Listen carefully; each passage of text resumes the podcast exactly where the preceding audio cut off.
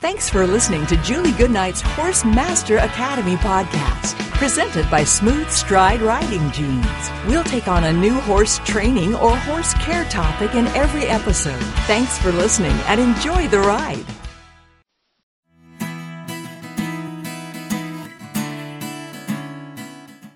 This is Stride by Stride with Desiree, and I'm talking today with my friend Desiree Johnson from Smooth Stride Riding Jeans. Hey, Des, I gotta tell you, I just love um, the cell phone pocket on the Smooth Stride Riding Jeans, and that's actually something I know you added to the uh, jeans because the original jeans didn't have that. But you know, I'm working all the time. I just managed to fit my rides in between making conference calls and and checking emails and all that. So I just love having my phone with me when I'm riding, and it's such a um, well designed spot for the cell phone pocket because mounting, dismounting, riding, no matter what you do, that cell phone, you never know it's there until you go to get it out. So um, I just wanted you to know how much I love that. Well, thank you. You know, back when I was up in Washington State teaching um, and riding alone, um, and my husband traveled a lot. You know, I had young horses, and I'm out there jumping, had my helmet on, but I needed my phone on me. That was, it was, I, I you know, I, until I had those, I'd, I'd give a lesson, I'd leave my phone and a, one of my chairs on my viewing station, and I'd walk the lesson up into the road, and three hours later, where's my phone? So it was, it, by the time I knew, Eric and I knew that we were going to be uh, pursuing the jean company thing, I knew exactly where the cell phone pocket was. And I have a kind of a fun story about that if you want to hear about sure how it kind of got started. So remember I told you I was at Ranch and Home looking for jeans. So we went back to Ranch and Home to talk to the owner to talk to, about possibly uh, carrying the jeans in his store. And he had also been to WESA. And so we were picking his brain. And so we had a meeting. And he stood up, you know, after I told him that I was going to put a cell phone pocket, he stood up and he turned around and he said, Well, I have a work pant that has a cell phone pocket in it. And he showed it. It was an old fashioned, kind of like a painter's pant. Uh-huh. It was off the back of the right side. And he said, I don't know what I would do without these work pants. He said, I'll tell you a funny story. Said, I take my wife out to dinner and I don't wear my work pants. I wear nicer jeans that don't have a cell phone pocket. And he looked at me and he said, I am lost. He said, because I don't know what to do with my cell phone. he said, he needs a purse. My work pants. Well, so I took, I looked at it, and so what I decided to do, or Eric and I decided to do, is just take that welt pocket that's on the back side of the man's uh, work pants and just flip it. Oh right, because it is it, it it is welted like that, and that's one of the things that makes it great is you can slip your phone in and out so easily, but once it's in there, it's almost as if it disappears. Um, right, and Eric designed the shell. He designed little shelves on either side, and this is where he his brain comes in because he's a he's got a designer type brain, and it has little shelves on either side that because uh, he was worried that the phone might come out, and he also wanted to uh, make it big enough to fit uh, a bigger phone once it's in the pocket, but the phone doesn't even want to come out, and the whole thing is just it, it's just it's you're right. It's absolutely perfect placement, perfect size. The, you can even jog in them, and the phone doesn't flap, and you don't even know you have it on you. You know. Yes, so, and for and really, um, at the end of the day, for safety reasons, it, especially when you're riding trails and stuff, it's it's really great that we have the technology these days, and so you should have your phone with you, and the phone should be on your body, not on the horse, because you can get separated from the horse. Yeah. Well, and that re- reminds me of another situation. I was at a clinic, and I had my a couple students that were riding, and so I was on the ground. I was not mounted, and it was a blustery, windy day up in Washington, and um, one of the riders got a little sideways and fell off, and she wasn't moving. And so oh, I had my phone right in my pocket. You there? Yes, I'm sorry. Go ahead. That's okay. So, um, so I had my phone in my pocket, and I don't think the instructor had a phone. None of the riders had a phone. It was a very small auditor field because it was such an ugly day. And I immediately called the organizer because I couldn't remember her exact address, told her to call 911, and she uh, and a nurse there was one of the riders that was riding the clinic was a nurse.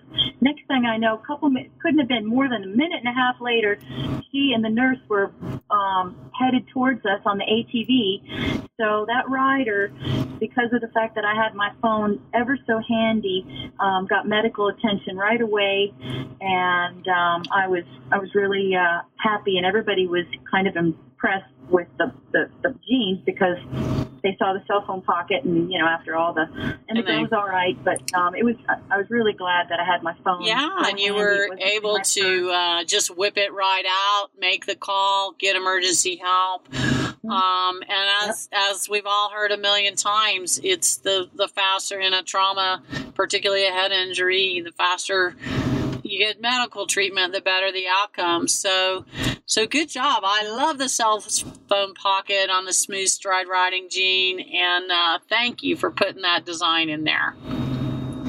You are welcome. Well, Des, it's been great talking to you, and I just I want to thank you one more time for creating the best riding jeans on earth. And why don't you tell everybody where they can find out more about Smooth Stride riding jeans? Alrighty. We have a wonderful website. And you can go to smoothstride.com. Um, we have a Smooth Stride Facebook page. Um, I have an email address for the jeans only. It's dj at smoothstride.com.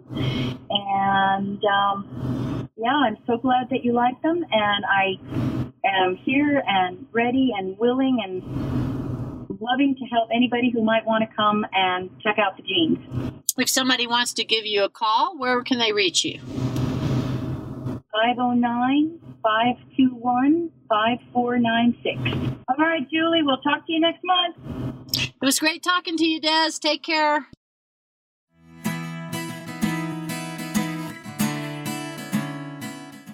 The difference between a 17 year old horse that's had a lot of training but has had nothing but very strict handling all his life. Not that he, he does plenty wrong, trust me, but he knows he's going to get in trouble. It's a, it's a conscious choice on his part, weighing whether or not it's worth making me mad over. So, a horse this old that's never been mishandled, he doesn't know all the things that some bad horses, and I shouldn't say bad, they're not bad, they've learned the wrong thing because they learn so fast. One time you ask that horse to canter and he crow hops a little bit because the saddle maybe isn't comfortable and you stop him. That's all it took. Chances are he figured out all he's got to do is crow hop and you're going to stop him. He now knows that. So, you know, we, we often, so often get frustrated in cueing or whatever. This stupid horse, he doesn't do the flying lead changes right in, in what we all know, you guys wouldn't be sitting here if you didn't already know this. It's, it's always the rider. So if my timing, this was a drill team maneuver, just go with it. if when I make a correction with that artificial aid to reinforce the natural aid, which was the cue I gave, if the timing is adequate, well, let's say the timing is good. If the timing is good, guarantee you the horse will learn the very first time. You're done with that reinforcement. If the timing was just adequate, meaning more than a second between the cue and the reinforcement, I would put that in the adequate category. One second is adequate, half a second is ideal. If the pressure is adequate and the timing is adequate, you, you might have to do it one more time before the horse learns. If you're trying to teach a horse a cue and you're getting in into five, six, seven, eight times, you need to hire a trainer. That's operator error. So what so timing and pressure are the quintessential ingredients of good horse training. So, and I, I promise, gals, we're going to actually do some cueing at some point. I want you to just keep doing what you're doing and riding with me. You're, you're, visual aids. My, you're my PowerPoint. Um, so let's let's talk a little bit about the science of cueing then. So most of the training that we do with horses is called negative reinforcement. Well, and negative reinforcement, first of all, let me tell you what, right now, it is not punishment. Erase that from your brain. Negative reinforcement is not punishment. Um, negative reinforcement means that in this order, you apply an aversive stimulus, you wait for the horse to give the correct response, and then you take away the pressure. So I cue, and then as soon as my horse does what I ask, I stop cueing. I took away the pressure. And that, that means it was negative reinforcement. So it just means you apply pressure, and then when you get the response you want, you remove the pressure. But in that equation, well, there's two super, super important factors. First is timing. The horse's brain is quite simplistic compared to ours. And we can think about things for a long time, and we can worry about things in the future, and think about things in the past, and all this stuff that a horse isn't going to really do. Um, and I, I, used to always think about when my father was the reinforcement in our household, and my mother not so much. But the threat of go to your room and wait until your father gets home, if it was three hours, you sat there sweating bullets for three hours in your room, worrying about what was going to happen when dad got home, which, by the way, nothing ever happened. He always played a tough, you know, game, but it was like, you know, whatever. You're grounded, you know. you don't get the ride tomorrow. But, um, so, but horses aren't that way. And so I can say, oh, so I'm going to do something to you three hours from now, and you can think about it from now until then. If it doesn't happen right now to a horse, it doesn't exist. So the reinforcement, in order for a horse to make an association between his actions, which would be his response to the cue, and the release of pressure, that release of pressure has to come within three seconds of the cue. In order for the horse to make an association between the cue and his response, the release of pressure, the negative reinforcer, has to happen within three seconds. However, the sooner in the three seconds it happens, the faster the horse learns. The optimal time frame, according to research done at Colorado State University on horses, the optimal time frame is a one half of one second. And then as soon as I say that, I always see people get this look on their face like, oh, I'll never do that. I'll never be that good. But I'm here to tell you half a second is more time than you think it is. I will show you. So let's, if I'm jogging, each of these beats is about a half a second. Cue, spur. Cue, whatever, reinforcement. So half a second is not as quick as you think it is. But here's the good news in all of that one second is adequate. Your horse will likely learn on the very first time if that reinforcement or release or reward comes within three seconds of the behavior. Does that make sense to everybody? That's a, a, critical thing to understand. So if it doesn't, now would be a good time to say it doesn't make sense. So that's the timing factor.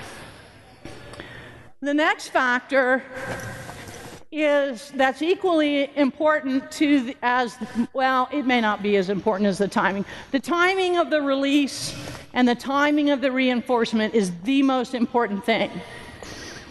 But followed very closely by well using an adequate amount of pressure and here I'm going to get into another scientific basis of training that's really important for all horse people, all people that handle horses to know.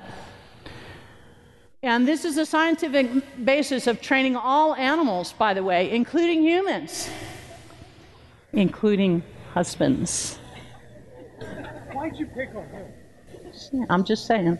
Don't tell my husband because he's here somewhere. Um, it says this whatever the animal is doing right now is what he's most motivated to do, looking out the gate. Let's just use that for an example. Whatever he's doing right now is what he's most motivated to do. If I wish to change that behavior, I simply have to find the amount of pressure that motivates change. Find the amount of pressure that motivates change. And so people go, oh, okay, that's easy enough to understand. How much pressure is that? How much pressure is that? Do you know? Whatever it takes. That is your second perfect answer of the day, isn't it? Two. Well, two that I know of. You may have been giving perfect answers all day. Um, whatever take, pressure it takes to get a response. So, if, okay, so let's get back to our lazy beginner horse that's learned to ignore no matter how hard that kid kicks, this pony not going anywhere. And then you can't kick hard for more, really, 10 seconds, and you're, you got to stop. You can't, you just can't keep doing that. So horses get re, they get rewarded constantly. Just ignore it, just ignore it, it'll go away. Good, it went away. Oh, it started again. That's okay. I know how to deal with it. Just ignore it, it'll go away. Um, so let's say I'm going to use my crop. This is a romal rein, right? We love romal reins because you get to carry a spanker at all times. and, and trust me when I tell you, they know that. Um, but so let's say I got that lazy pony and I'm going to um, teach him to respond to a light leg aid. I got to get on him. Um, and when the rein's totally loose, to make sure he has no excuse for not going, I'm going to give him the lightest leg aid possible. And if I don't get an immediate response, I would be holding the crop right here, whip, whatever, if I did not get an immediate response to that light leg aid on a trained horse, remember, not, this is not how to train your horse, this is how to correct your horses from learning something bad. Um, light leg aid, spank. So I would go leg, spank. And it would be my intention to crack his ribs hard enough that one time that I never have to use that again, ever, forever and ever. Amen. Because the next time I put a light leg on him, he's like, Yes, ma'am, I can't wait to get out of here. And then I have to sort of school the rider too, but. So that's the adequate amount of pressure. Now, somebody in the audience right now, I guarantee is thinking, well, did she just say she would crack that horse in the ribs? OMG. I'm going to post it on the internet. Um, but you tell me what you think is more humane. A horse that, when I barely flex my calf muscles, steps right off to work eh, the way I asked him to do, or a horse that I got to spur and spur some more and hit some more and hit some more and hit some more. Every single time I get on him, we're kicking and pulling and kicking and pulling and kicking and getting in a big fight over and all of that. So if I can rectify the behavior by giving him a spanking one time, don't you think that's a better deal for the horse?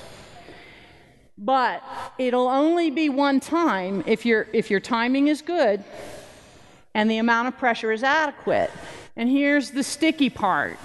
I can't tell you what pressure that's going to be because every single horse is different and every single situation that would be requiring you to use pressure is different. It depends on how motivated the animal is to begin with. And so, if, in other words, if let's take uh, Caitlin's horse, super nice, Hershey, he's a I don't know I can't remember, 14 or 15 year old, obviously super broke, nice horse. Is there anyone here that wouldn't want to put your kid or grandkid on this horse here? Um, But he looked out the window. He's going by the gate and he's looking out the window. That's his way of saying, I am not here in the game with you, Caitlin. I want to leave. So I would correct my horse for that. I've corrected him duly for it several times already. Um, but he's not very motivated to look out the window. He's not very, he's like, I know I have to stay in here, but wouldn't it be nice? I know I have to stay in here. Um, to fix that behavior should take almost no pressure at all because the horse is not motivated to act that way. All we have to do is tell him we don't like that. And he's like, okay. There he's looking out the window, so just bump your right rein at a girl. That's it. Did okay, well, maybe that wasn't enough pressure to motivate change, was it? So how do you know if you used enough pressure? The behavior changes, but you might not know that for a minute. How are you going to know right when you're using that pressure if it was enough or too much? if the horse overreacts. So the only way I know if the amount of pressure I used, and now we're talking about the pressure of a correction, not a cue, a reinforcement for a cue. But the only way I know if it was enough pressure is by how the horse responded to the pressure. Every situation is different. How hard is what you're asking the horse to do? You know what? When, I, when I'm schooling, like on the groundwork, and I'm teaching you to stand still and not move, that's not very hard. Standing still, not hard. Shouldn't take that much pressure, but for some horses that are just totally out of their wits and struggling, it might be a lot of pressure in that moment. So, how highly motivated the horse is has a bearing on how much pressure you use. Um, and also how hard it is what you're asking him. How hard is it is for the horse to comply? If what i'm asking the horse to do is things like rollbacks and spins and uh, big hard crazy stuff i might have to use a lot of pressure to motivate him to do that. I might have to occasionally bump him with the spur. Um, so every situation is different and how much pressure it takes but always the timing um, of the, the pressure or the reinforcement is critical. Okay, so how much time do I have left? Sweet, twice in one day. Okay. Now, gals, go ahead. Let's go back to our kind of circle. I'm going to actually start pretending you're here. I've been watching you because Nobody could teach riding for 30 years without growing eyes in the back of their head, so I know everything you've been doing. And um, let's talk more specifically about how you use your aids and how you're going to teach cues and reinforce cues. Um, and by the way, because I know always at the end I'm running out of time, so I forget to say this, but Almost all of this that I'm about to talk about is on one video of mine, which happens to be called Communication and Control. It's all about cueing and using the aids. Um, and our booth is over in the trade show, all the way in the back, in the middle. And um, we've got all of our toys and videos um, there if you want to check it out. But so, getting back to our natural aids, your natural aids are the things that you were born with that allow you to communicate with the horse. And they are, in their order of importance, your seat, your legs, your hands, and your voice. Those are the four traditional natural aids. If you were to pick up the oldest known book of horsemanship, the book of Xenophon, which was written about 3,500, 4,000 years ago, you could open up any page of it and read about stuff we're talking about here at the expo, including the four natural aids your seat, legs, hands, and voice. And I want to talk about how to use them. Um, uh, we're going to focus primarily on your seat, legs, and hands, which are your main tools. And but just to address the voice aid quickly, um, horses are very easily voice trained. You just simply give a voice cue and you give it one time and then you reinforce it with another aid. So, um,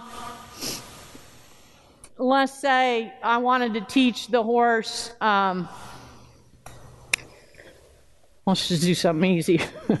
and let's say I was going to teach my horse the voice cue, the magic word that all horses should know. And um, so all I got to do is to teach the voice cue is I'm going to do nothing else with my body or anything, and he'll stop because he, if he's listening. But uh, see, just the BUT word he thought was going to be a. Um, so I'll just give the voice cue and then immediately reinforce it. So I just go, whoa, and then go right to my reins. And then, I, so I would stop him manually, and then we'd try it again. We'd trot around a little ways, and I'd do nothing with anything in my body, nothing at all in my body, and just say, Whoa, reinforce. Now, he gets an honest reinforcement there. You know why? Because he was looking out the gate. That was a setup. Uh, we were going straight towards the gate, hardest possible time to stop your horse. So, anyway, so that would be so voice cue is easy to teach.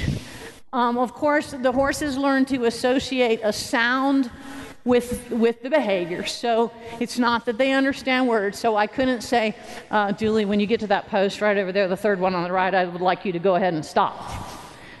Um, well, they associate a sound with the behavior and they learn to associate it through a reinforcement. So you're in the round pen, you go cluck, cluck means trot, kiss means canter, whatever. Make the sound, crack the whip. Make the sound, crack the whip until saw and that adequate timing and pressure within minutes, your horse ought to know that voice cue. But that voice cue can only mean one thing it can only be used in the exact circumstance that you want. Um, and whoa is the big culprit there. People tend to say whoa when they get scared, not when whoa means stop dead in your tracks and don't move. It doesn't mean slow down, I'm getting scared. So um, we don't say, you know, we reserve that word for uh, only stop. Our horses are trained that whoa means stop and back up. So, and, and they learn that word, and it's their favorite word, of course, because we have quarter horses and all they want to do is stop. And so, invariably, any word that starts with W works. So, somebody else say something, and I'll go, What? And he stops. But so voice cues are easy to teach. You should do that and you should use them. And I like to use a voice cue um, as I'm cueing the horse. Once you've taught a voice cue, it helps him. Anything I can do to help him know what I'm asking, I'm all in favor of. And so I know when, like, for instance, on the canter cue, I, and I, this is so hard for me to even. Uh, I, ha- I can't even hardly talk about it because I just do it right at a certain time. But it's right before I ask him to step into the canter because it, it, it's just I, I just find for him that boy, if that voice cue comes just the instant before I'm about to ask him, he, he steps into it easier. So I like to use that voice cue as a hint or a warning or a reminding of here's what I'm about to ask you to do. So um, your primary aids are your seat, legs, and hands. And these are the three things that are in contact with the horse all of the time. And by the way, this is kind of funny. I'm riding Western and you're riding English, and my horse is bigger than yours. It's just kind of funny because that's not usually the way it goes. But come right up here beside me because that was good. So I want you to just kind of, and I could be riding, I'm riding Western, I could be riding two handed, but not in this bridle. Um, but uh, so I'm just other than me being one handed and uh, Celia being two handed, uh, we are in the exact same position on our horses, and the same part of our bodies are in contact with the same part of the horses' bodies. And you're using your calf constantly, as am I. Your calves should never stop communicating to the horse. So your calves control the middle of the horse. And so, like right now, he's looking there. I could put a little calf on him and say, No, I want the ribs over there. I want your attention over here. So your calves are constantly communicating with the horse. But our aids are the same. Hand position is the same. So your hand should always be in front of the saddle. So I give, um, liking that other horse a little too much. So uh, I use my hands the same way whether I'm riding without the bridle um, or with the bridle. So you don't you don't train and train and train and train on your horse that this means turn and then take the bridle away and just don't do that anymore. So any movement of my hands if my horse has reason to believe I'm going to be asking something of him, um, any movement of my hands should be meaningful to him. And you, you, can see now he's looking out the other way, so he gets a little bump. Um, but you can see how easy it is f- for him to see. Well, and so the farther forward your hands are, the better information you give to your horse of where you want him to go. And by the way, the farther forward your hands are, the better your balance is too. So we never, no matter uh, what, what kind of discipline you're riding, your hands should always be in front of the saddle. And you want to have your hands always reaching for the horse's mouth. Whether you ride on contact or not is re- irrelevant. Your hands should always be reaching and stretching and giving more. I take away rein. I take away reins when my horse is doing something wrong, and I give at all other times. I give to him. So my hands are giving and, uh, and not taking away rein. So, um, okay, so your seat legs and your hands, we're in the same place, whether we're English or Western. And also, your seat aid is the most magical of aids because it's really two aids in one. Sometimes you hear it referred to as your weight aid, and sometimes you hear it referred to as your seat aid. Um, I like to think of them slightly different. I like to think of them as two different aids, but they're really not because you can't separate your weight from your seat. So here's the way I think of it intellectually I think of my seat aid as my two seat bones that are right now pointing straight down into the saddle in a place in my horse's back where he is very, very sensitive to pressure, my two seat bones, even through the saddle, the pad. This is my saddle made by Circle Y that I designed. This is actually the very first one ever made. Not the first one. After we, we actually, they had to make several before I was happy with it.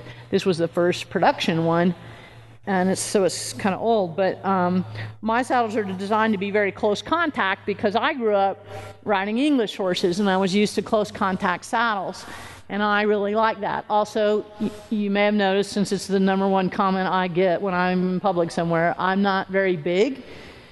And so I want narrow. I want everything here to be minimized and narrow. So that I can be sitting straight up over my two C bones. So I actually designed a lot of things into my saddle to promote the rider being in a correct position. So this particular saddle has a really nice little pocket there for my seat bones. And uh, by the way, it's got memory foam in the seat. Doesn't get any better than that. Um, so that's one way I think of my seat aid, and I'm going to come back to how I would use that. But the other thing is your weight, which is your center of gravity. So when we are in correct position with the horse, and um, uh, go back to just walking for a minute, and I want you to um, just pull your leg back a little bit from your hips there. I want you to look at me for a second. You're young, so you can actually do this take your foot out of the stirrup one at a time and actually sort of twist your leg like this. So twist your thighs in and then put your feet back in the stirrups. Yeah. And um, I want your leg just underneath you a little bit more. Perfect. Just stop right where you are. Now look at me. Now, what I want you to do is get back here on your pockets. Mm-hmm, mm-hmm. And you, you kind of have to scoot up in the saddle a little bit first. And then I want you to actually kind of round your lower back a little bit. Mm-hmm, just like that. Perfect. Beautiful. Keep going. More. Look at me. More than that. Good. So that you kind of feel your back of your legs lengthen right down into your heels. What you have right now is perfect position. And just a minute ago, before I made those two adjustments, having you turn your legs in a little bit and move your legs back, and then having you round your lower back a little bit, um, before you were arching your back and you were also pushing your legs out in front of you. Now, when your legs are out in front of you, a lot of a lot of riders whose legs are out in front of them are pushing their legs out in front of them. And I have a feeling that was you. If you, I think if you are just sort of in the right position and relaxed, your leg is going to hang in perfect position. But have, has anyone ever told you to keep your heels down? How, how, raise your hand if anybody's ever told you to keep your heels down. So sometimes so what is there's this funny progression in riding where when you're a beginner rider, it's like all you hear: it. get your heels down, get your heels down, put your hands down, get your heels down, get your heels down, put your hands down. So pretty soon you master that, and now you're riding around like this. So a lot of times when people um, have their legs too far forward, which is the, for our horses, that's the cue to back up. So he's like, "Is this a trick?" Um, a lot of people are just pushing their legs forward, and um, you need not do that. So you want that leg hanging straight down so that your calf is in constant contact. Now, the hips are even more important. So I want all of my weight on those two seat bones, no weight on my crotch.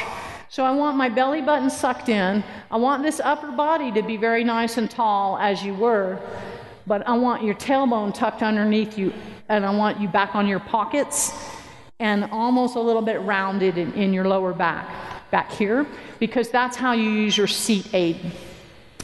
And the weight aid is that um, when you are in correct position with the horse, as you are now, you are balanced right over the horse's center of gravity, uh, above and behind. Just like when you ride piggyback, how your, bal- your center of gravity is just above and behind whoever's carrying you. And so your horse can feel that very, very clearly. He knows better than you when you are in balance with him and when you are not. And most horses, by the way, when you're not in balance with them, they will try to get you back in balance. So they will move in the direction where you're out of balance. They'll either stop if they think that would help or they'll move in the direction where you are, if you were riding drunk or something, to try to get you back up underneath them. So the horse is very aware of your center of gravity, so we can use our weight aid to cue the horse to go forward or stop or slow down. So that's your, your seat is actually two aids in one. Let's go ahead and have you go back at a walk. Let's, uh, um, yeah, just walk for now. Your seat is two aids in one. So, so here's a way for you, us to put it together in terms of cueing. I want you to think of having three gears to your seat. Watch your lower back. Tuck that tailbone under. Three gears to your seat. They are neutral, forward, and reverse. Neutral gear is the gear that you ride in almost all the time. It is what we call a following seat. So once I cue my horse to trot, and I start riding the trot with a following seat, that means that a properly trained horse, once you tell him to do something, should keep doing that thing until you tell him something different. So as soon as my horse is at the speed I want, I go immediately to a neutral position, um, which is the balance position, the vertical position, and I just ride the trot. If I stop riding the trot, he should stop moving. So a following seat, so we ask our horses to canter. As long as I'm moving my body in the canter motion, he should remain cantering. And when I stop riding the canter, I'm going to give him other cues too. But a big part of the cue is going to be, well, that I just stop riding canter. So, and then by the way, the cue to canter, we always incorporate how you ride that gait in the cue. So, for instance, we could talk about this. I'll be doing a presentation on cantering, I think, in the morning. Um, I'm going to do a lot to set my horse up to canter. I'm going to position him haunches in. I'm going to make sure, I'm going to put my legs on him and make sure he's listening to me. The ears are back on me. I'm going to put my outside leg back. But the actual cue to canter comes when I move my seat in the canter motion. So, neutral gear is a following seat. And we ride in neutral gear almost all the time because once you've told a horse to do something, you go immediately to neutral gear. And the horse should keep doing that until you tell him something different. We use forward and gear, reverse gear to speed up and slow down. And it's and in its most simplistic form, um, forward gear is simply a shift of your gravity forward. You guys stop, turn towards me and just stop for a minute so you can watch. They've never ridden with me, by the way, and I did nothing to explain to them what they should be doing, and they're just doing perfectly, aren't they? Good job. um, so, um, in its most simplistic form, here I am in neutral gear. I told him to stop. He is indeed stopped, so I am immediately in neutral gear. He is in, indeed creeping. So when I shift into forward gear, I'm simply going to inhale, expand my lungs, move my center of gravity slightly forward, and at the same time, my legs will slightly close on the horse. So it just looks like this. Back to neutral. And reverse gear is just the opposite of that. Back to neutral. So, um, forward gear, it, all of your cueing, whenever possible, should originate from something you're doing with your seat. And so, my weight aid, by inhaling and expanding my lungs, my hands automatically give a release. As I shift a little bit of weight forward onto my crotch, because remember, in neutral gear, all your weight is on your two seat bones, no weight on your crotch. As I inhale and move my upper body slightly forward, a little bit of weight comes onto my crotch, which means my center of gravity is now slightly in front of his. That's the main cue. And because, because you're only in balance with the horse, when you have alignment with your ear, shoulder, hip, and heel. Let me just show you this real quickly. So, in the standing position, I can still be perfectly balanced, um, but I still have ear, shoulder, hip, and heel alignment. It's just that the whole line is canted now. See that? And so, what happens then as I shift into forward gear and my upper body comes slightly forward and my center of gravity comes slightly forward, my lower legs naturally come back and close on the horse.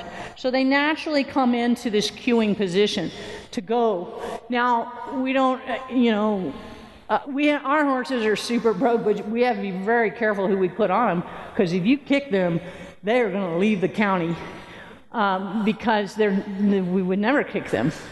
And so um, it's, it's the cue is just this slight closing of your leg, a slight touching of the calves. It's not a. If I'm going to actually flap my legs because I want to get the horse's attention, or let's say I'm riding a young colt or something, I just do this. If I'm moving my legs, boy, you ought to be moving a little faster than that. Well, so um, in other words, I would never kick them. I might flap my legs a little bit to get their attention. So, neutral gear, let's go back. Oh, wait, I was showing you this. So neutral gear we ride in almost all the time. So when we cue the horse to go more forward, you're going to simply just inhale, shift your center of gravity, come immediately back to neutral. If I were cueing the horse to trot, I would I might do a little double bump with both calves and I would immediately start lifting in the trot motion. I say the double bump with both calves because many horses are trained that way. My horses are trained to cue into the trot from your seat, so I inhale, shift forward, and if I just start I'm exaggerating. if I just start sort of lifting in the trot motion, they trot because they take that to be a cue. So, um, and then reverse gear. This is the reverse gear is what people have the most trouble with, and this is because what's the first? If I say, "Stop your horse," what's the first thing that comes into your mind? This. So for pretty much everybody here, the first thought that comes into your mind when you start thinking about stopping is to go to the reins. And the reins are not a cueing device. The reins are a reinforcement device. You will never, ever, ever, in any discipline or in any kind of performance, have a good stop on a horse by using the reins. If you're using the reins to stop, something has already gone wrong.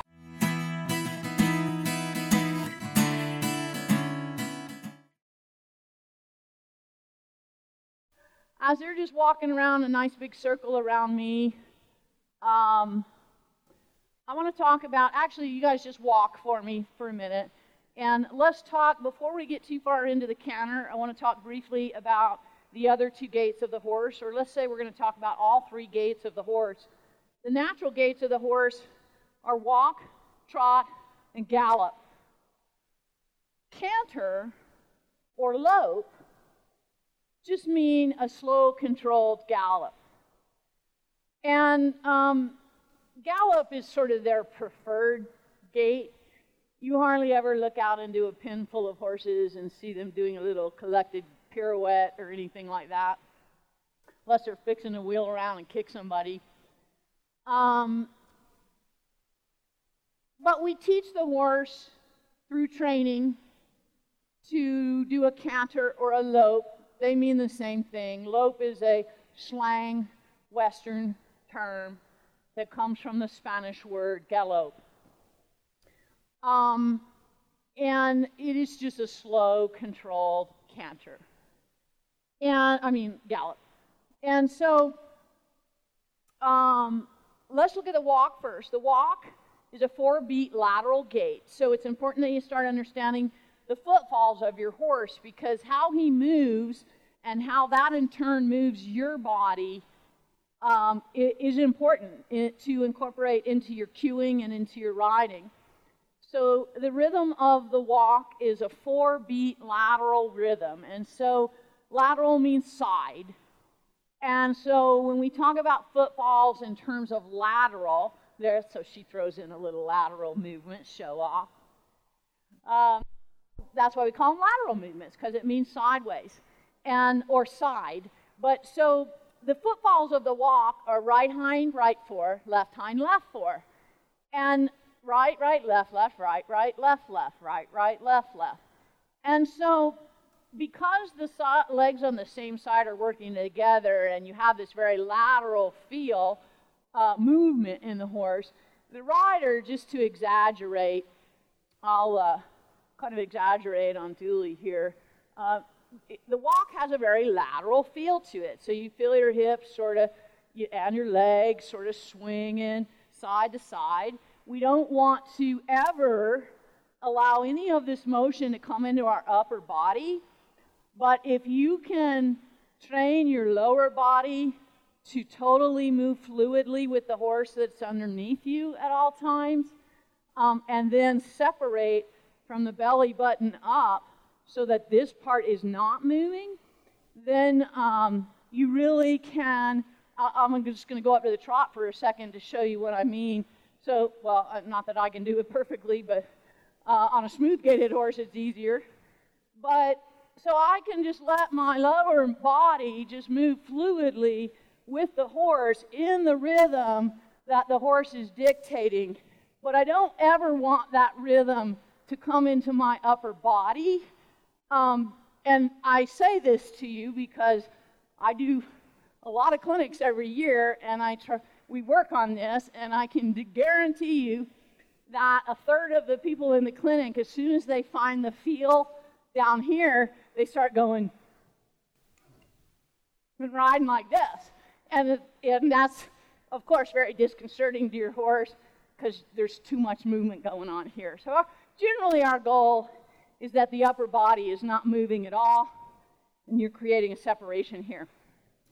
So, the walk then, getting back to the gaits, walks four beat lateral gait. So you feel this right, left, right, left movement. You should always be aware of this rhythm, and the, because this right left rhythm of your legs corresponds to the rhythm of your horse's hind legs, corresponds to how you use your legs. So if I were going to ask him to move sideways, I would use my leg in the rhythm that he's moving his leg. So, the walk has no suspension. Suspension occurs when all four of the horse's feet are off the ground at the same time. And in the walk, the horse has two, three feet on the time, all on the ground all the time. And so it's very smooth. Anybody can pretty much stay on a horse at a walk.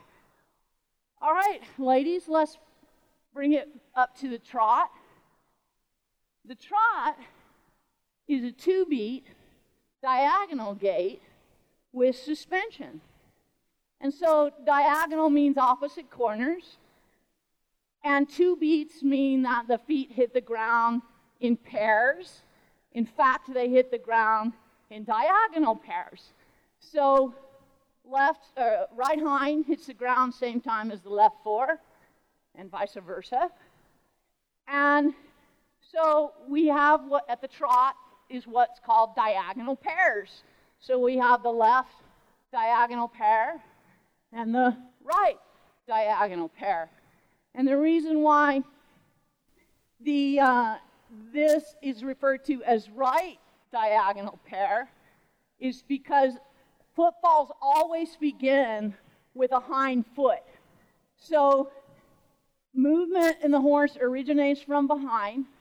And so as we start analyzing and feeling the footfalls, we always describe them starting with the hind foot. So you have the right diagonal pair and the left diagonal pair. And I'm not going to get into posting diagonals, but that's what that has to do with. So it has to do with posting, rising on a certain diagonal. Um, all right, let's go ahead and walk for a minute. And I want to describe, go ahead and put your horse out on a free rein, all the reins, and let him put his head down and sneeze. It's very important for horses that you always periodically throughout your ride, if I were going to ride half an hour, I'd do it at least twice, put him out on a completely free rein, let him stretch his neck, let him stretch his back, and most importantly, let him clear his airway. He cannot clear his airway when you're holding his head up with the reins.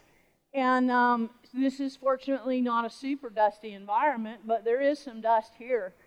And uh, so you saw that because as soon as you let Celia let go of that horse, first he didn't even have his head all the way down before he sneezed. So, uh, so do that for your horse. It's only uh, fair. Okay, so I'm going to describe the footfalls of the canter, and then we're going to watch them.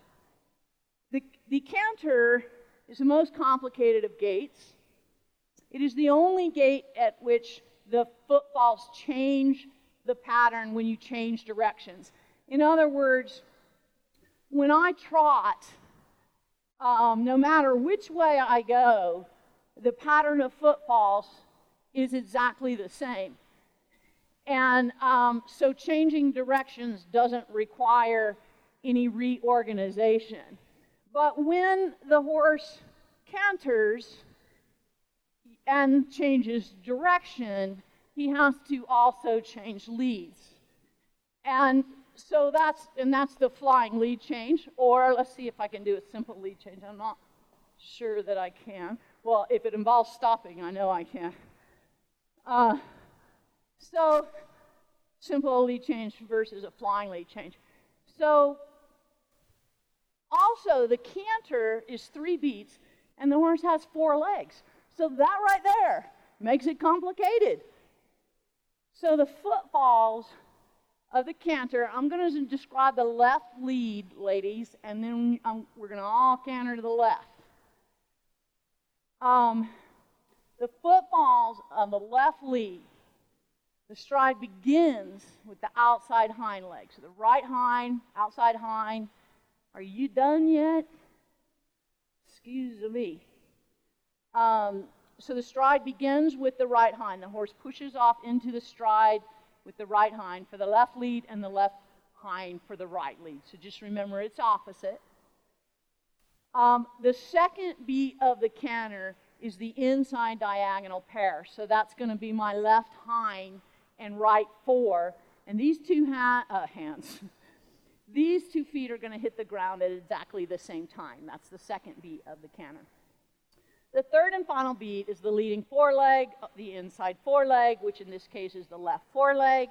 There is a moment when the horse's entire body weight is suspended on that leg and then it all and then that's followed by the moment of suspension when all of his feet are off the ground and then it starts all over again outside hind inside diagonal pair leading foreleg inside foreleg um, now momentarily we're going to canter and i want you guys to just watch the feet and I want you to just focus on the second beat of the canter, which is going to be this diagonal pair. If you just keep your eyes on those two feet, you can sort of make sense of the rest of it. Also, uh, so let's go ahead and prepare your horses to canter. Give them a warning, a cue is about to come. And then when you're ready, ask him to canter. Nice transition. Um, Abby, very nice, very nice. Now, I would just let him let him go. Don't hold him back, because you know why? This is one big arena. If he gets in, just put him on a bigger circle if he wants to. Now, don't let him go faster and faster. Just say, no, don't go faster and faster. But do not hold him in a speed, Abby. That's um, not good training. So a horse should maintain the speed that you dictate without you holding him there. If you're holding your horse there or constantly telling your horse to keep going because he's a lazy poke, um, that's you have a codependent relationship that is um, not productive. So once I have told a horse to go a certain speed, I expect him to stay there, whether I have him on a loose rein or a long rein.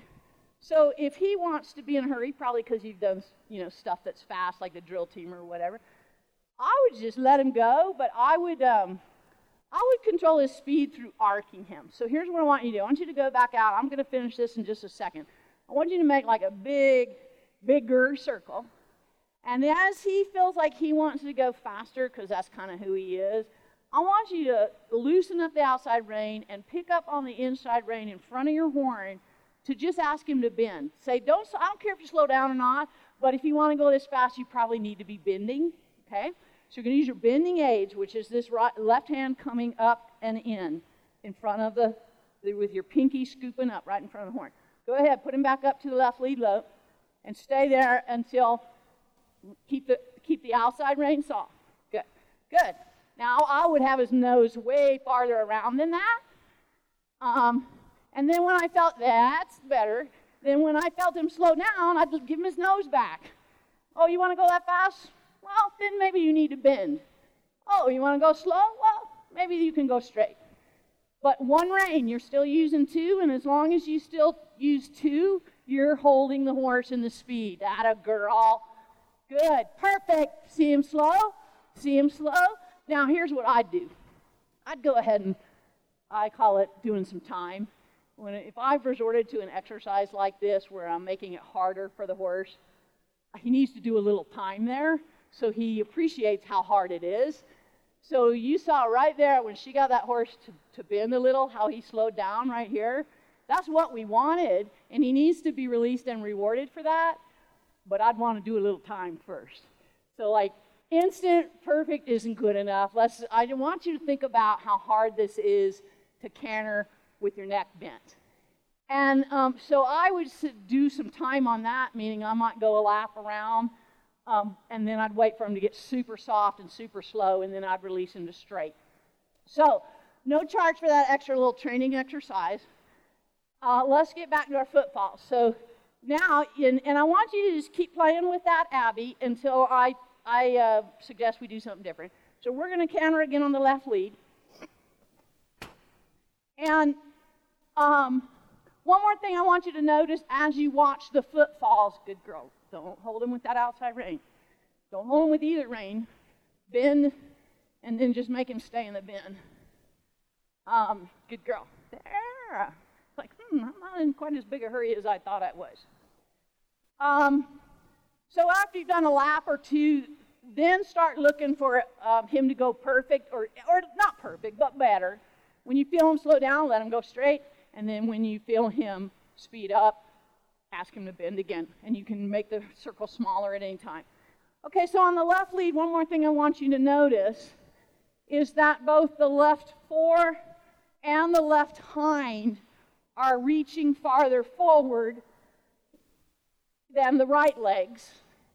And that's why we call it the left lead, because both the hind and the fore are leading. And it's important for you to understand this because most people think it's just the front legs. If, if you do, it's because you were taught to look down at the front legs. The, the hind legs are actually the most important part of the lead.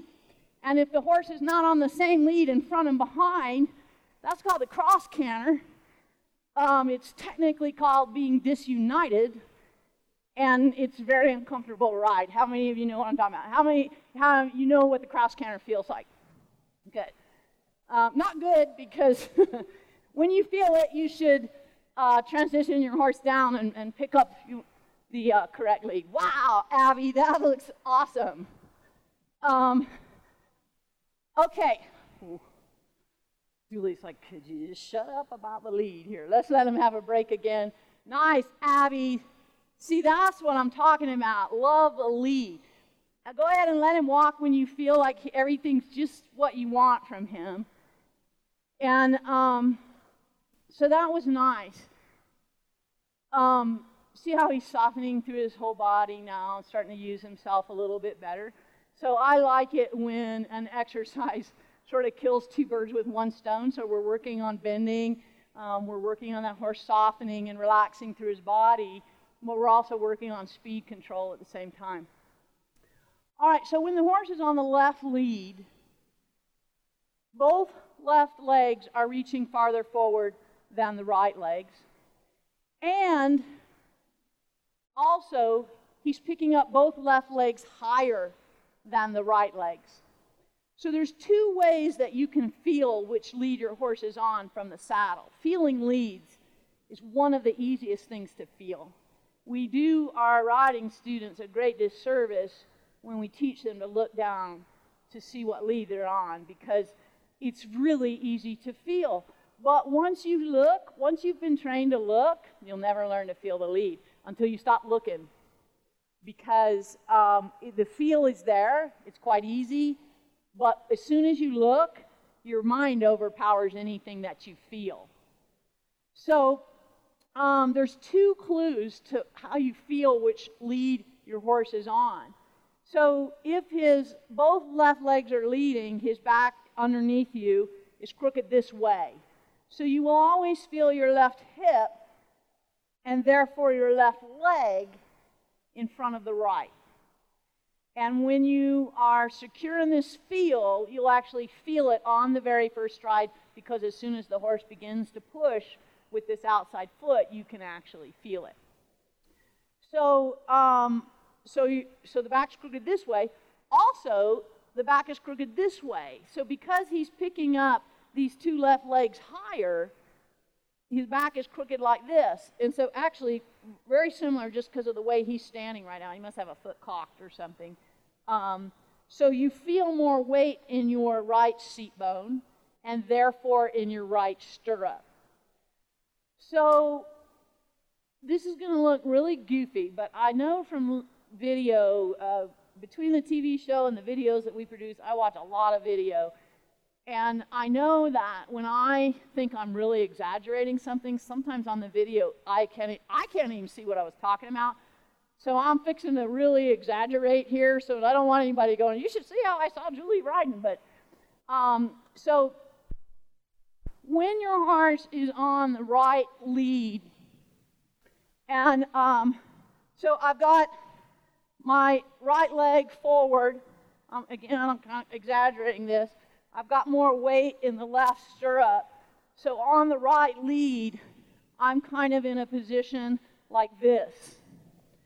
And let's go this way. So I'm going to do a lead change coming straight towards you. And center. No, no, no, that way.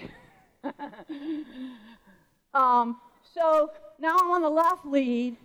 So I'm sort of, to exaggerate, in a position like this. And watch. Center, dunk. Now, that was his way of saying, You didn't do that right. And I'm sure I didn't do my best cue while I'm talking about it. So here I am again to exaggerate. No, we're not going to stop. In a position like this, center, go that way.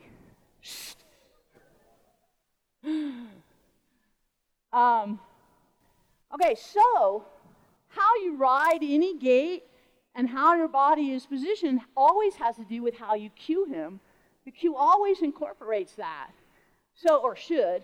So, for instance, when I cue my horse to trot, I don't really use my legs. I, I warn him I'm about to cue him, and then I just start kind of uh, lifting my body in the trot motion.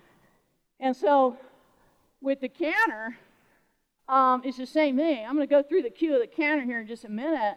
But when you canter, your hips make a circle forward and down and up and back, forward and down and up and back.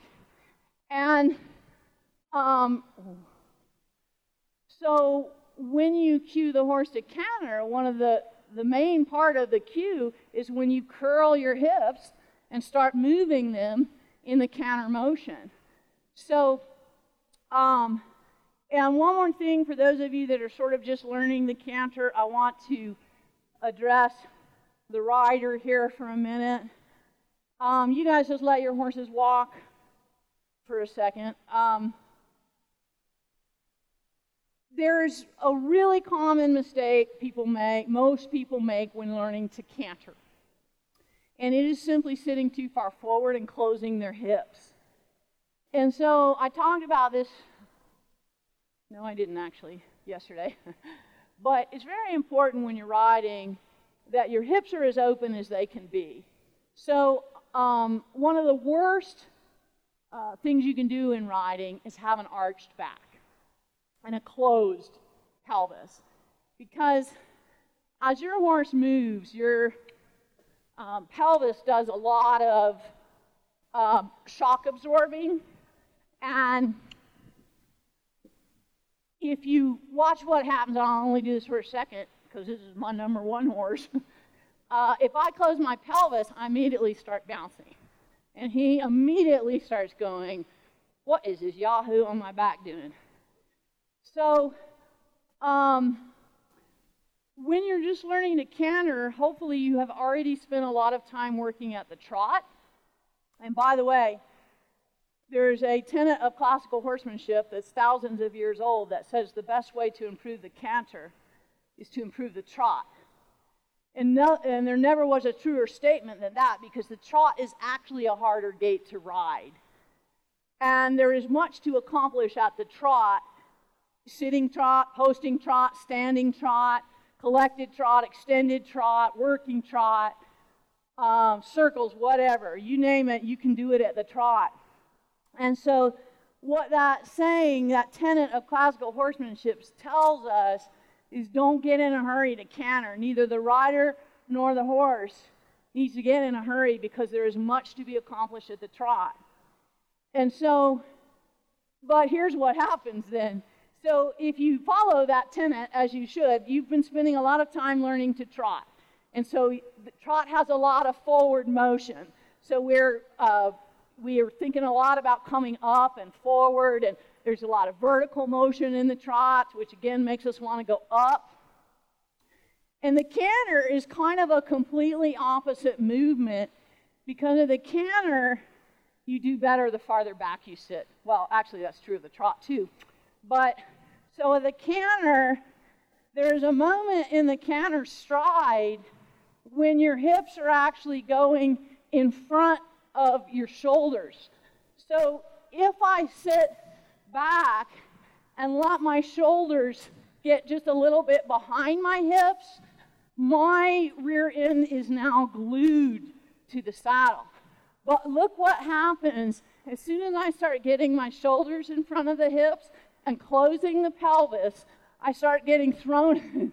He's like, That's not in my contract. I'm not doing that. Uh, the slightest closure of your pelvis means that you lose that ability to have that circular motion and that circular motion is like you're pushing a swing. Um, and that's why your shoulders kind of have to come back here. So as soon as you get your shoulders in front of the hips and this angle starts closing, as he comes up uh, into suspension and his butt comes in the air, it throws you up out of the can- out of the saddle, and so you get a posting motion at the canter. All that rider needs to do is think about sitting behind the vertical. All you got to do is sit behind the vertical, and all of a sudden your, your rear end will be just glued to the saddle. So, um, okay, so that was my little tip for uh, novice riders. Now let's talk about the cue to canter. Before we give any cue, it's only polite to tell the horse a cue is about to come. Because, as I talked about yesterday in uh, my behavior lecture, um, horses aren't super good thinkers. Thinking is hard work for a horse. They prefer to have all the answers supplied to them and not have to think. That's why they like to do the same thing in the same order every day, and they like sameness and routine and pattern because they don't have to think too hard. Thinking tends to wind them up. So, is I do some water somewhere. Um, so, I said, "Oh, by the way, Twyla, I don't intend to ride my horse's tail knotted, but I never know it's knotted. Once I put the knot in, I never see it again. Once thank you. um, could you give me some water? It's right there. Um, all right, so the canter. We got to wake the horse, tell him. Uh, in other words, what I was going to say is that we don't expect our horses to have to think hard at every moment that we're riding them. That would be unfair. And if you do that, and uh, by the way, many people do. I see it every day. I see it in every single clinic I do. They just get their horse out and they start training on him. They do all the fancy groundwork. They they get on him and they start before they even one time around. They're doing side passing and backing up, and turning around, turn on forehand, turn on haunches. Um, they don't let their horses just sort of relax and move forward, do a little something hard, then go do something easy. Um, but always, uh, we need to let our horses just chill out sometimes, whether you're riding or on the ground. When your horse does something that you like, um, let him stop and rest and, and take attention away from him. He, he doesn't like your attention at every moment. He likes to be left alone most of all. So as we're riding, I again, I don't care how long you ride, give him a break sometime throughout your ride. Put him out on a long ride, line, lead, rein, and um, let him have a break and not have to think. So now we got our three horses in here just going along, do, do, do, do, and not thinking. That's what we want because see how relaxed they get. Before we ask him to do something, so we can't just from right here go, canter. Um, that would be silly. First of all, we need to gather the reins. And as you gather the reins,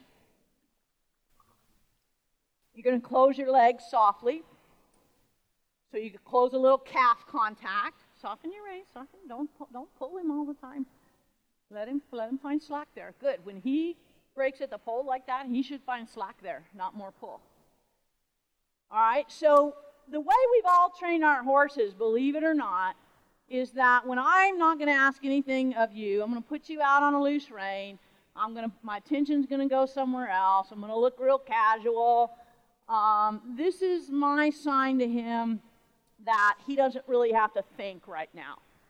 But before I ask him to do something, I have to bring him attention and tell him that I'm about to cue him. So, here's what I'm going to do. You guys do this along, I mean, you've already done it.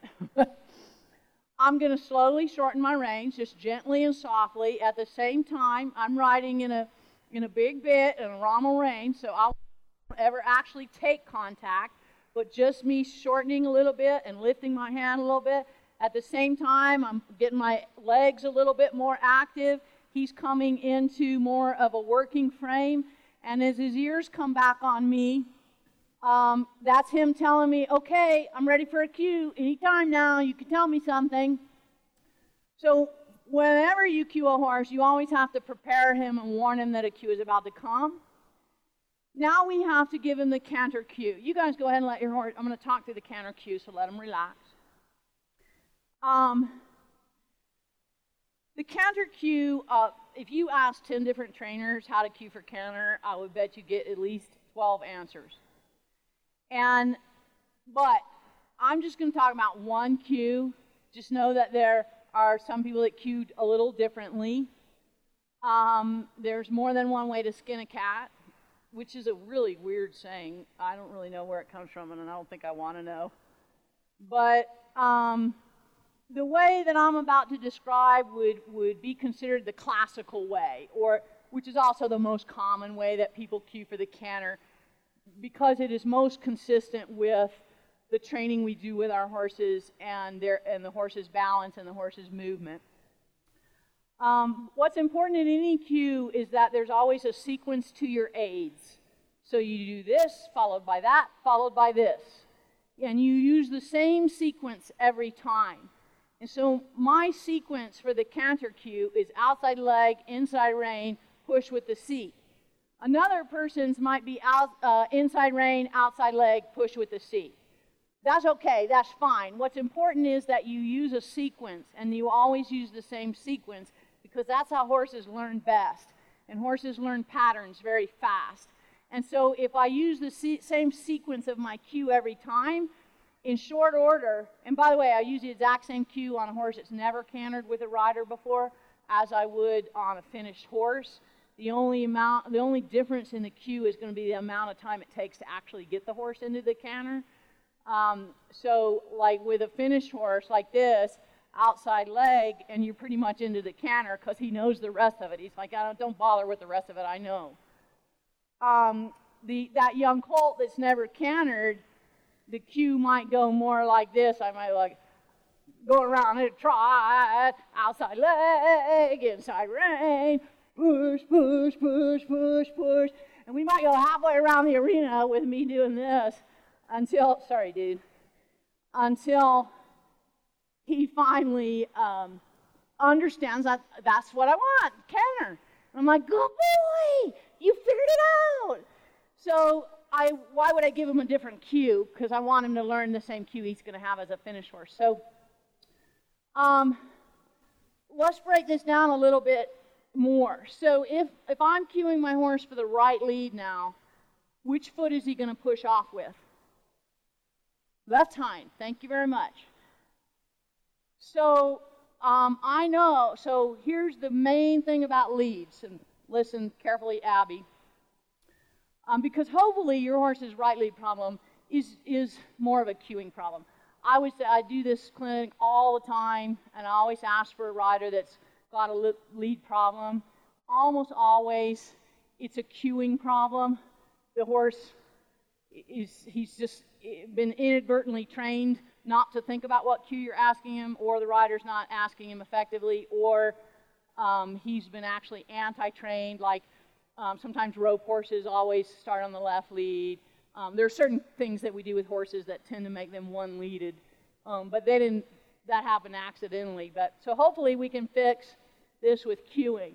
So if my horse is going to push off with the left hind, the most important determining factor of which lead the horse takes is where his haunches are at the moment that you cue him. And so if I want him to take the right lead, I have to push his haunches, haunches to the right. And what that does is it brings his um, high, uh, outside hind leg up underneath his belly. So if I make him go way haunches in, so I push his hips as far to the right as I can, his left hind is so far up under his belly that when I cue him, he has to take the right lead. And so the first part of that canter cue is your outside hind leg. So let's say I was going to ask him for the left lead now. So I'm going to reach back about six inches, give a little bit of pulsating pressure uh, with my Achilles tendon to ask the horse to displace his hip to the right, left. And then the second part of the cue is going to be a shift of balance in my seat because remember I said when he's on the left lead, his you're you're to exaggerate, you're kind of in a position like this. And when he's on the right lead, you're kind of in a position like this. Okay? So first I use my outside leg to set him up haunches in. That tells him what lead to take. And that also tells him you're about to ask for canter because it's the only cue we use our legs one at a time on. The trot cue, we use our legs simultaneously on. So, so, so a, a trained horse starts thinking canter right away as soon as I displace his, his hips. So when I say lift the inside rein, if you were riding two handed, what you, that got my attention too.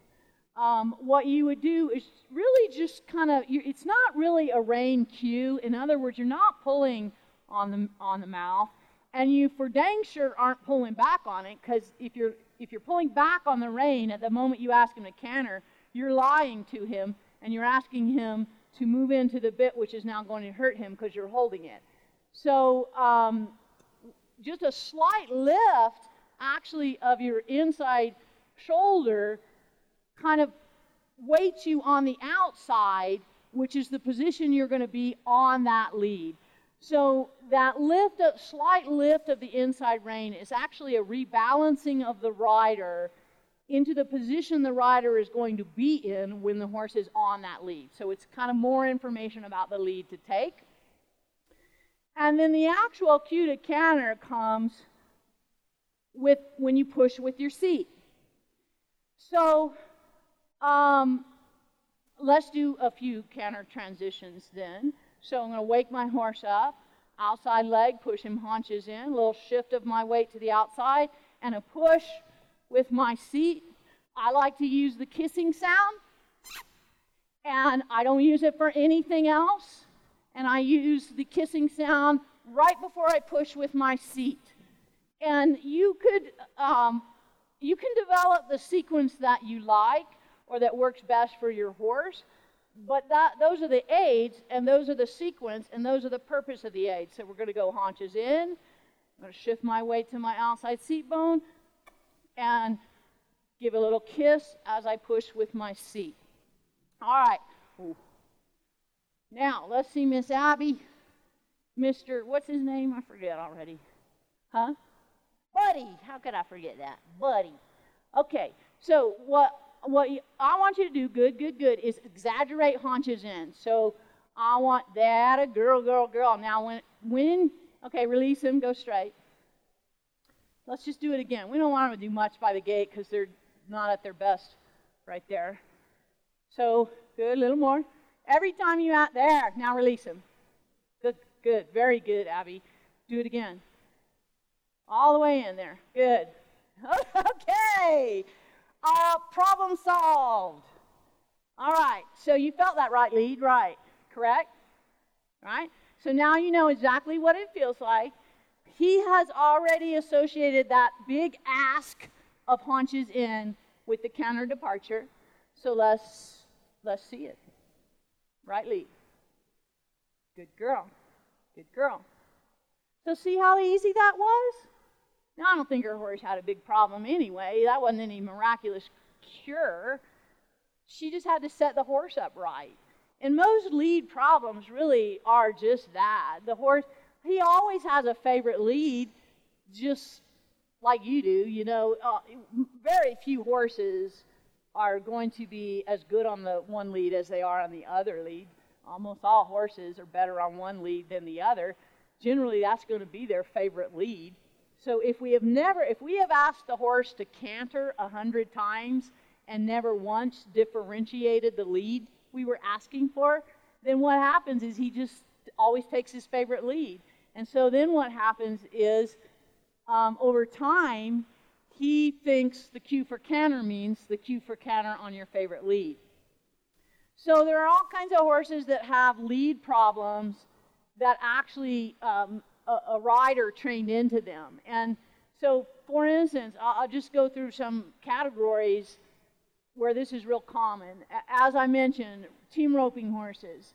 Um, they always come out of the box on the left lead because that's the way the cow's going to turn. The whole thing works that way. Um, so after about a thousand times of coming out of the box on the left lead, do you think you would just automatically take the left lead? Of course you would.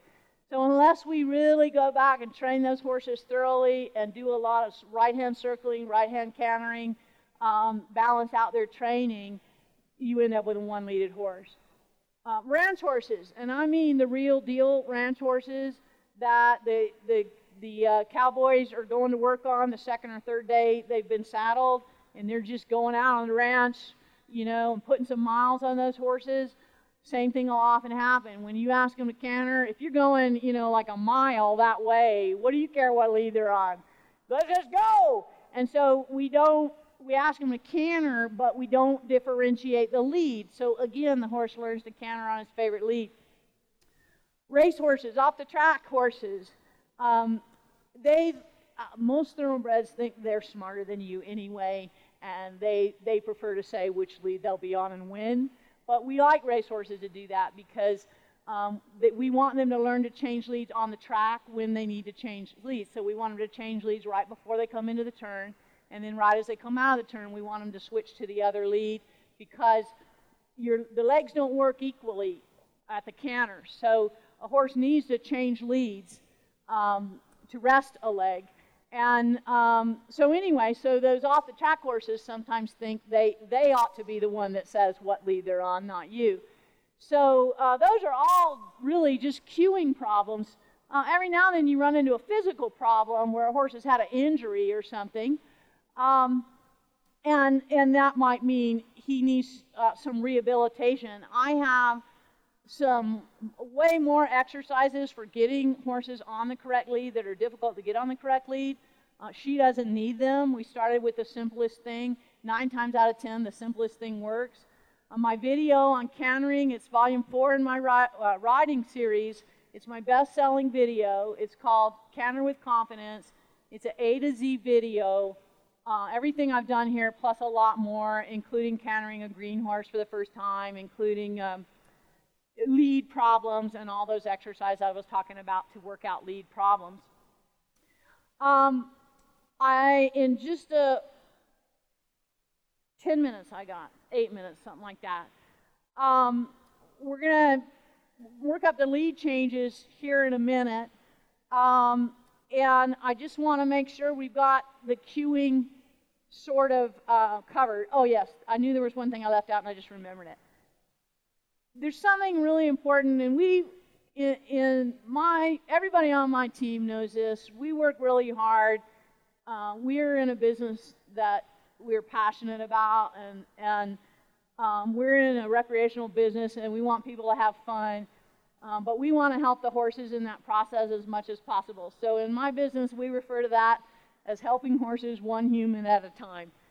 And um, so there's something that I see a lot that I want to warn you all about, and this is in the, in the spirit of helping horses.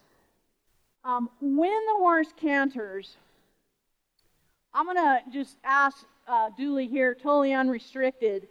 In other words, I'm not going to collect him up. I'm going to ask him to go into the canter. And I want you to watch his head. And I want you to see that as he prepares to launch off in the canter, he will first lift his head And then the next thing that will happen is he will drop his head. Uh, so watch this. Boom, boom, boom, boom, boom. Every stride of canter, the horse's nose goes down. And at no time does it go down farther than on the very first stride when he's getting his momentum going. So watch this again. Up, down, down, down, down.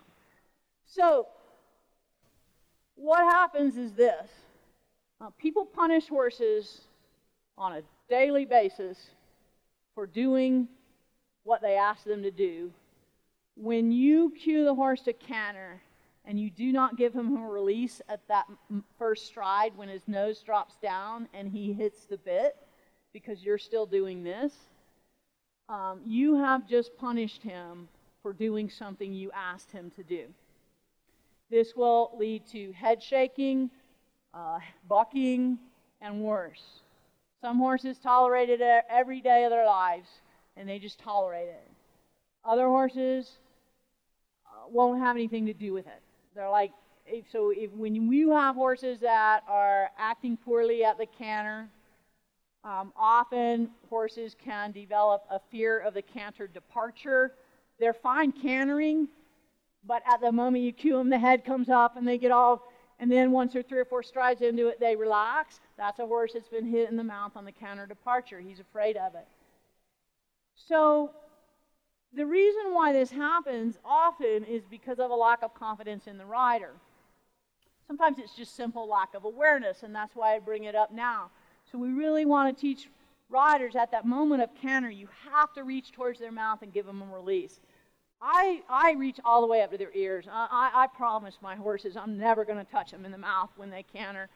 Um, so that forward reach is important. But what happens also is, is that makes it worse is if uh, the rider lacks confidence at the moment they feel that horse coming up into the canter at the moment the horse's head is going down they go and then the horse hits the bit like that that hurts him it hurts his mouth and so it's really important that well you know a lot of you out there already know this and you're doing a fine job but protect the horses around you. And when you're teaching people to canter, or you, uh, your grandkids, or whatever, whoever it is, your friends, say, uh, hey, your horse is going to do a lot better if you just reach for his mouth at the moment he canters. So usually it's just a matter of bringing it to awareness. And, and that's why I like to do this demonstration where people really see that head going down into the bit. All right, let's go back out on our nice big circle tracking left here. And um, I managed to, to, leave a few minutes left to talk a little bit about lead changes.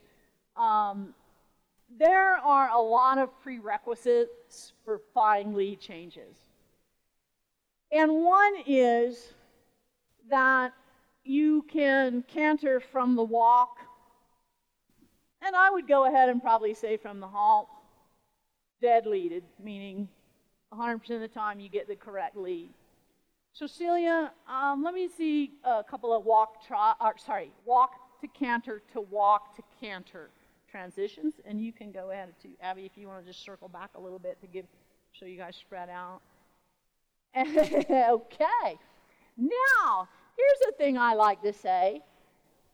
If your horse feels like he was shot out of a cannon when you cue him to canter, you perhaps over cued him.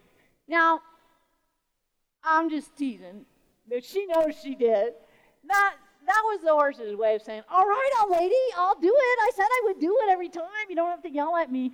But what Celia was doing was really focusing on that transition. I would have done. My horse already bucked twice do, from doing that, um, Celia. So I'm not picking on you, but um, that's all that is. And we need to listen to our horses when they tell us that kind of stuff. So uh, let's have a a smooth transition from the walk into the canter. Oh my goodness, she's only nine months under saddle. No, so you're just really starting to work at walk to canter. Oh, that was her first one. Okay, well, I would say it was pretty good then. I would say it was very good. And now this is an interesting subject. I was going to get my number two horse out because he had the hardest time with the walk to canter transition. Um, and I'm, I'm going to say he was probably six, nine months into his training when one day arrived and I said, you know what? From this day forward, you're never trotting into the canter again. Never, ever, ever. And then he, and then he picked it up. He's, he's not a good thinker. So I had to sort of say this was the only way we were going to do it. So let's try that again. Just everything you did was perfect, just maybe a little less of it. Also, um, don't over prepare him. I know it's hard when I'm talking. Just when he's ready, step right into the canter. Nice. Oops, he got his hind end lead mixed up a little bit. Did you see that? And he knew, he knew right away he had his hind feet mixed up, and so he tried to fix them in midair. Not his fault. No, so I would even, at that point, I wouldn't be afraid to just pat him on the neck and say, oh, well, you know, we kind of messed up there, but don't worry. It's not a big deal. Let's get it right this time. So this time, uh, you know, just, I don't want you to make the cue longer because it seems like when he's ready, he's ready, and I want, don't wait for me. Just when he's ready, cue him. But just a little more haunches in. So I want that horse to be, and that's all right. You just play with that a little bit, and I didn't realize that was your very first time. So I want, before I'm really serious about flying lead changes, my horse can do walk to canter, halt to canter, both leads anytime I ask him, and except for when I screw up, and that's always a possibility. And um, so also, I want. okay. Uh, I want to um, be able to work my horse haunches in, um, walk and trot. And I want to be able to uh, leg yield or uh, two track, walk or trot. And um, so this would be a little leg yield, right, little leg yield left. Um, these skills are prerequisite of the flying lead change, and they are all going to be used in the training of the flying lead change. Um, after, as I'm working on all of that, um, long before I ask the horse for a flying lead change, uh, we're going to do simple changes of leads. So let's have all three of you go, or all three of us, go up to a left lead canter and all the way around here. And we're going to come through the middle. You're going to come behind me. And right in the middle of our figure eight, I want you to go down to trot and then immediately pick up the right, reposition your horse and pick up the right lead canter. Now, I don't like to practice lead changes one after the other. I never do that, but we're doing it now because it's a presentation. So, right in the middle, my horse is straight. I break him down to a walk or trot.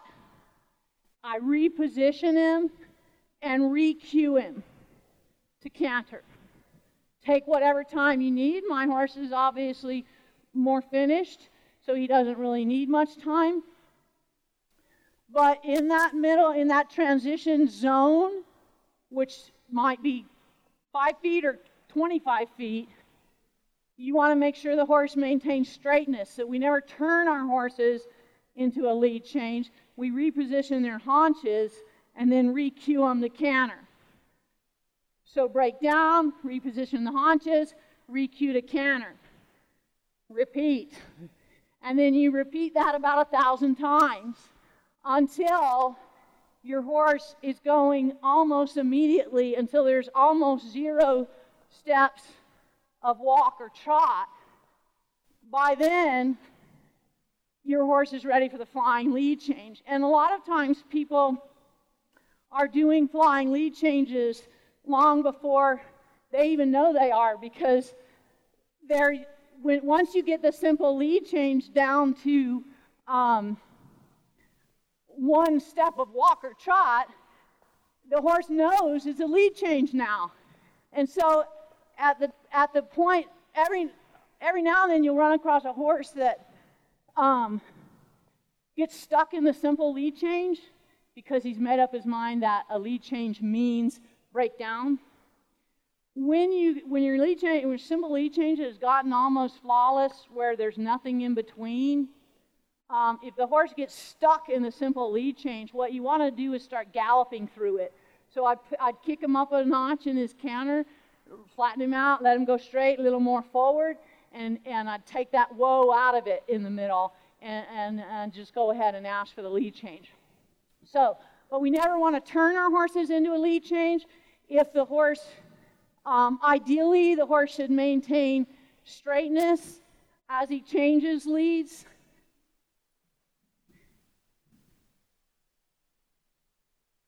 Good boy. So if we uh, if we teach our horses a cue for a lead change by changing directions, um, to undo the bad stuff from that, to make a good lead change is going to be really, really hard. So we want that horse to change leads off his haunches, off his hind end, not off steerage, if that makes sense. All right? I'm sure I'm out of time. Somebody's probably going to cut my mic any minute. Oops, I am out of time. Thank you very much. I'm going to be back in here at noon. Um, for the presentation everybody's been waiting for, mature audiences only.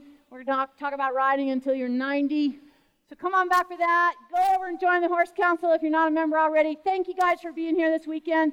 Uh, my booth is over in the far uh, trade show building. Uh, come by and check us out and say hello. I'll see you back here at noon o'clock. Thank you very much. Let's give these riders a round of applause.